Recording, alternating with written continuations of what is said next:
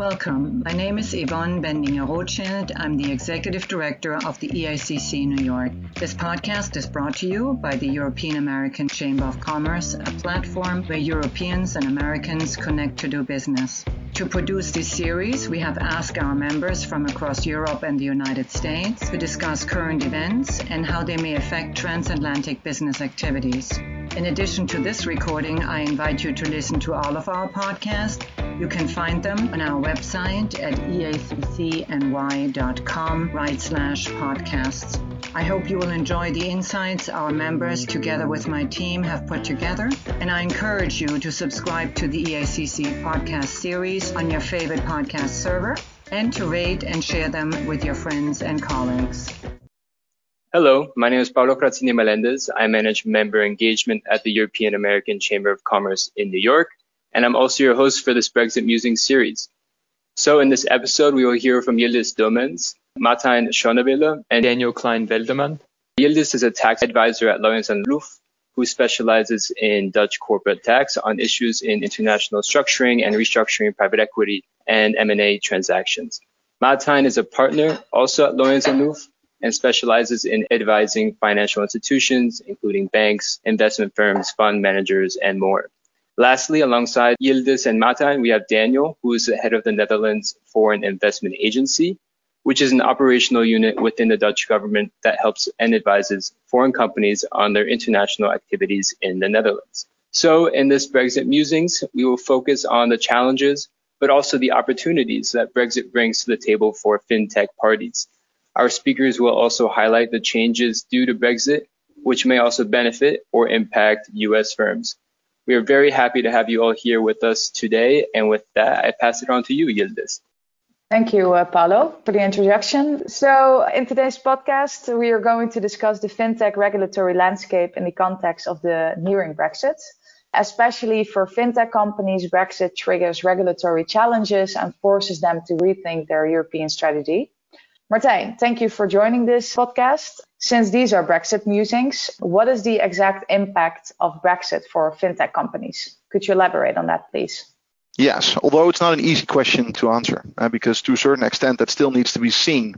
But if you look at Brexit and fintech in itself, I think one thing we have to establish uh, that as it currently looks like, without, let's say, any further arrangement being made after the transpiring of the withdrawal agreement, fintech companies having currently a European passport will lose their passport upon the Brexit becoming actually effective. That in itself obviously has a huge impact, both for UK companies providing services or rendering their products to EU based clients, but also vice versa. If you're based on European mainland and if you would like to provide services to your British clients, you need to rethink how you would like to do that and whether or not you need to obtain a new authorization or need to seek for a certain exemption. So that in itself has a, a huge impact for fintech businesses where typically the margins are thin. Thank you, Martijn. Moreover, could you, as a regulatory expert in today's podcast, give a general overview of the fintech regulatory landscape in Europe? Happy to. Happy to. Before setting out the fintech regulatory landscape, it's probably good to realize that the European legal framework is quite different from the US system. The landscape as we currently know it is comprised out of European legislation on the one hand and national legislation on the other hand. The main EU legal acts are regulations and directives. Regulations are legal acts that apply automatically and uniformly to all EU member states as soon as they enter into the force, without the need to be transposed into national law. They're binding in their entirety on all EU member states. Directives, however, require EU countries to achieve a certain result, uh, but leave them free, typically, how to do so. And in order to do so, EU countries must implement these directives into national law in order to achieve these objectives. If we look at the fintech legal framework, uh, there is no specific regulation or directive which regulates fintech businesses. When we look at the European regulatory landscape, the European Commission basically has taken a very much sectoral approach. Consequently, if you're in the financial sector, uh, firms are authorized or they're supervised based on their activities, services, or products, uh, regardless whether they use traditional or more innovative means to deliver those services or products. Over time, if you uh, getting to your question, different regulations and directives have been introduced relating to the different types of financial services, such as investment services, uh, trading, banks, payments, asset management. And a huge benefit of the system as we currently know it is that the majority of these regulations or directives provide for an authorization system that grants market access to the entire European Union. And I think the recently announced European Digital Finance Strategy emphasizes the importance the European Commission attaches to fintech. The package, which was announced end of September, includes a digital finance strategy, but it also includes some really interesting proposals on crypto assets and DLT based trading platforms and settlement systems. If you look at that package as recently introduced, it aims to create a competitive financial sector that gives a consumer access to innovative financial products on one hand, and at the same time ensures consumer protection and financial stability. So therefore, I really think that the current European digital finance strategy is a good addition to the existing legal framework.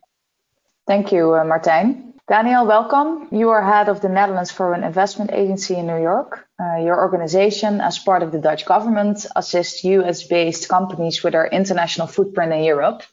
And given your current role and expertise, how are your clients perceiving the European digital finance strategy? Yeah, thank you, Yildiz. And I t- totally agree that the European uh, digital finance strategy is, is definitely a very wa- welcome addition to the existing legal frameworks in the conversations we have uh, with the companies, we discuss these matters often and at length, and it's our experience that these companies have to put a lot of effort in navigating the regulatory uh, differences. Our role is therefore also to guide these companies uh, through this process and introduce them to the regulatory landscape in the Netherlands in particular, but also connect them to our pro business and approachable regulators. It sounds to me as if the European digital finance agenda is still very much a work in progress. Martijn, could you perhaps indicate some fintech activities that are currently still regulated at a national level?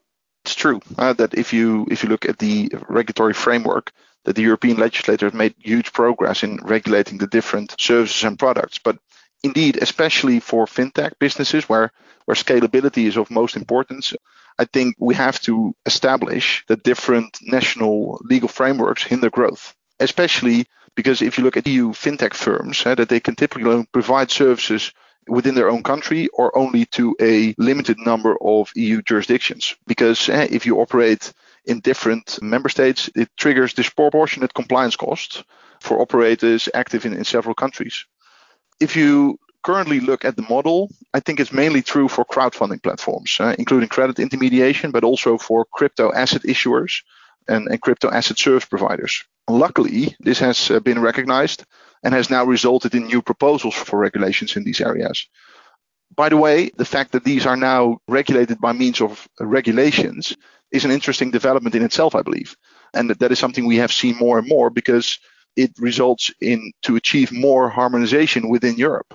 However, despite this need to have more harmonization within Europe, we also see that there is some arbitrage because European regulators take different approaches to same requirements. Eh? For example, on regulatory substance or being control of your business operations. Yeah, that's definitely something we get back as well. You know, there are still differences, and uh, it would be great when the agenda brings some uh, harmonization. But we also see uh, and hear back from the companies that they're not sitting on their hands waiting for the EU to finalize and implement this.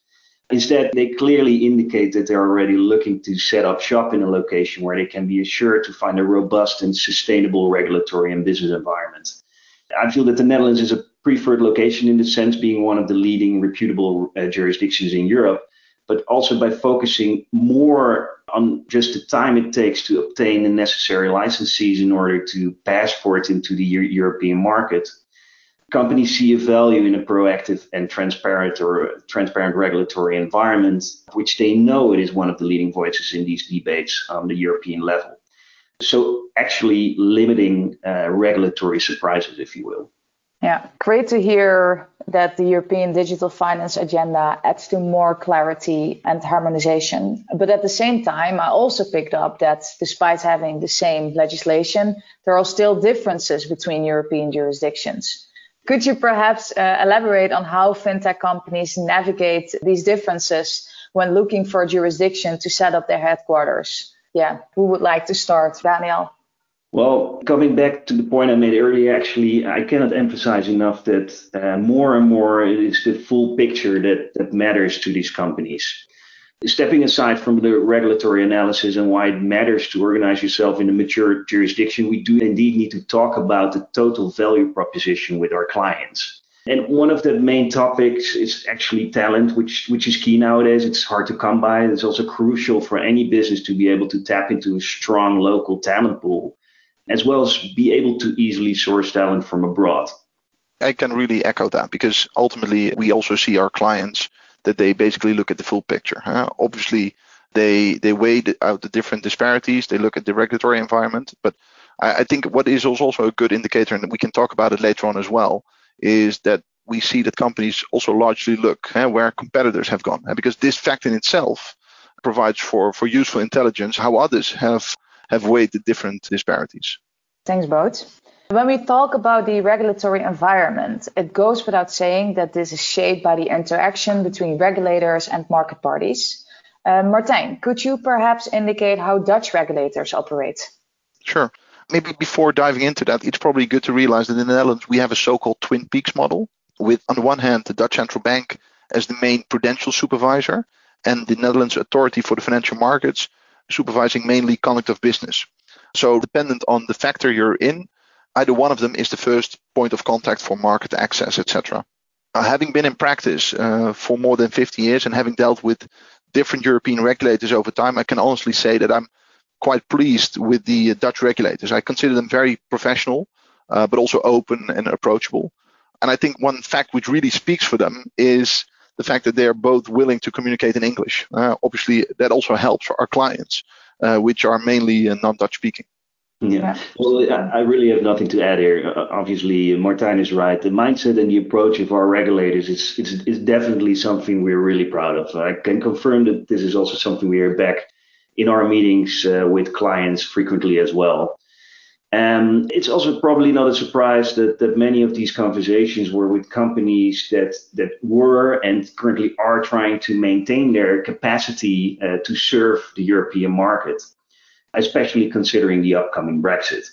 As probably is known, to maintain access to the European market, these companies need to obtain licenses with one of the regulators on mainland Europe, enabling them to part, passport into the European market. So we are assisting companies and we also assisted companies that right before Brexit was formalized just obtained their UK license well, this is a lengthy process, and they weren't really looking forward to similar experience in the Netherlands, to say the least. So the good thing here is actually that their UK application, for a large part, could serve as the basis for the applications in the Netherlands, which significantly expedites the process. Yeah, and, and perhaps I may add to that that we also get back that the approach of the AFM, uh, the Netherlands Authority for the Financial Markets, show, shows uh, quite some resemblance with the way the UK FCA uh, approaches things. So yeah, that's something which uh, market parties appreciate, and at least they, they still feel a bit at home. Thanks. That's very interesting to hear. When reviewing the European digital finance strategy, which we discussed earlier in this podcast, I noted that the European Commission is now introducing a sandbox to allow for the testing of blockchain based trading platforms. Back in 2016, the Dutch regulators initiated their innovation sandbox. Could you please share some background on that? Oh, of course. The Innovation Hub and Regulatory Sandbox, as it is dubbed in, in the Netherlands, uh, has indeed already been around for quite some time. Maybe it's good to illustrate that a sandbox is typically a facility that, that brings together regulators, companies, and, and tech experts to, to test innovative solutions and identify obstacles in deploying them. And the Innovation Hub, as we know it in the Netherlands, is a joint initiative of the two regulators, the Dutch Central Bank and the, the Netherlands Authority for the Financial Markets. And what they do is that they offer a tailored approach to innovative products, uh, services, or bus- business models. Interestingly enough, not only for fintech businesses, but also beyond. And I, I think it's really of interest, especially in those cases where the legislation, or at least the purpose of the legislation, can be met, but certain statutory requirements cannot reasonably be met. In those cases, the sandbox allows for facilities to achieve market access in a different fashion. And that can be done, for example, by a partial authorization or, or getting market access subject to certain conditions. At the same time, and I think that's a good thing, the Dutch regulators are mindful that they should also keep an eye for to have a level playing field and, and that competition should not be disturbed. And this also very much resonates with one of the principles as outlined in the um, European Digital Finance Strategy by the European Commission that same activities, same risk, and same rules should apply. So I think that's uh, quite a good thing. Definitely, and well, I can only echo what I hear back, obviously, from uh, from the clients we uh, we we talk with. But uh, to me, the innovation hub and the regulatory sandbox actually underscore what we've touched on before: an open business mindset that is ingrained in in our society on every level. Uh, but while maintaining the robustness of a regulatory landscape these companies are uh, investing in. So I feel that these in- initiatives by our financial regulators fit perfectly in this long tradition of transparency. It is also this mindset, pro business country, full of talent at the heart of Europe, that is so attractive to many US companies and the reason why they set up their European hub in the Netherlands. Thanks, Daniel. To conclude this podcast, I would be grateful if you could shed some light on the niche fields within fintech the Netherlands is particularly strong in. Sure. Martijn, could you start? Sure. I really have the impression that the Dutch fintech ecosystem is quite broadly developed. And this is not only my view, it's also being supported by by branch organizations uh, such as Holland FinTech, which provide for very colorful landscapes. I do, however, believe that the uh, Netherlands has set itself apart from other member states, especially in the field of payment services, but also asset management. And to illustrate that, the public register kept by the by the Dutch central bank uh, nowadays already shows 59 licensed payment service providers compared to 35 in early 2019. But also in the area of investment services and trading platforms, we have seen that the Netherlands has been able to build a quite a good track record.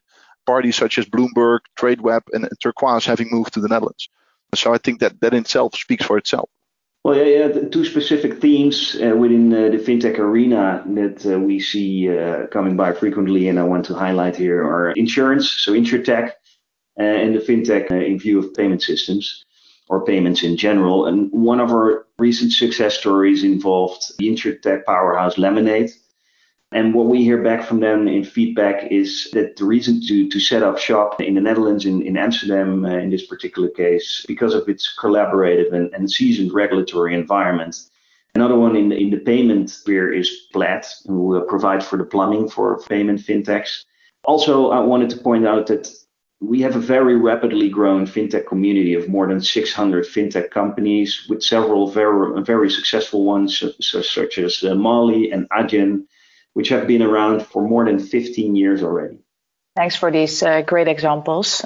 Daniel Martijn, I would like to thank you both for your insights into the fintech businesses in light of Brexit. We've touched upon the European digital finance strategy, how fintech companies navigate the differences between European jurisdictions, and we learned about the niche fields within fintech the Netherlands is particularly strong in. Yeah, and I hope you all enjoyed this podcast. And in case of any questions, please do not hesitate to reach out to either Martijn or Daniel. Thank you. Thank you, Yildiz. Thank you, Yildiz. And I'd just like to echo that quickly. I would like to thank our speakers once again. And I would also like to thank our audience. We hope that you enjoyed listening to our program and stay tuned for our next podcast where we muse about Brexit. Take care. Thank you for joining us for this podcast from the European American Chamber of Commerce, New York. Please remember to subscribe and rate this episode, and be sure to check out the complete list of recordings on our website at eaccny.com right slash podcasts. If you have any thoughts or comments about this series, we would love to hear from you. Feel free to reach out to us at membership at eaccny.com to learn more about our work, how to get involved, and how to join our transatlantic network.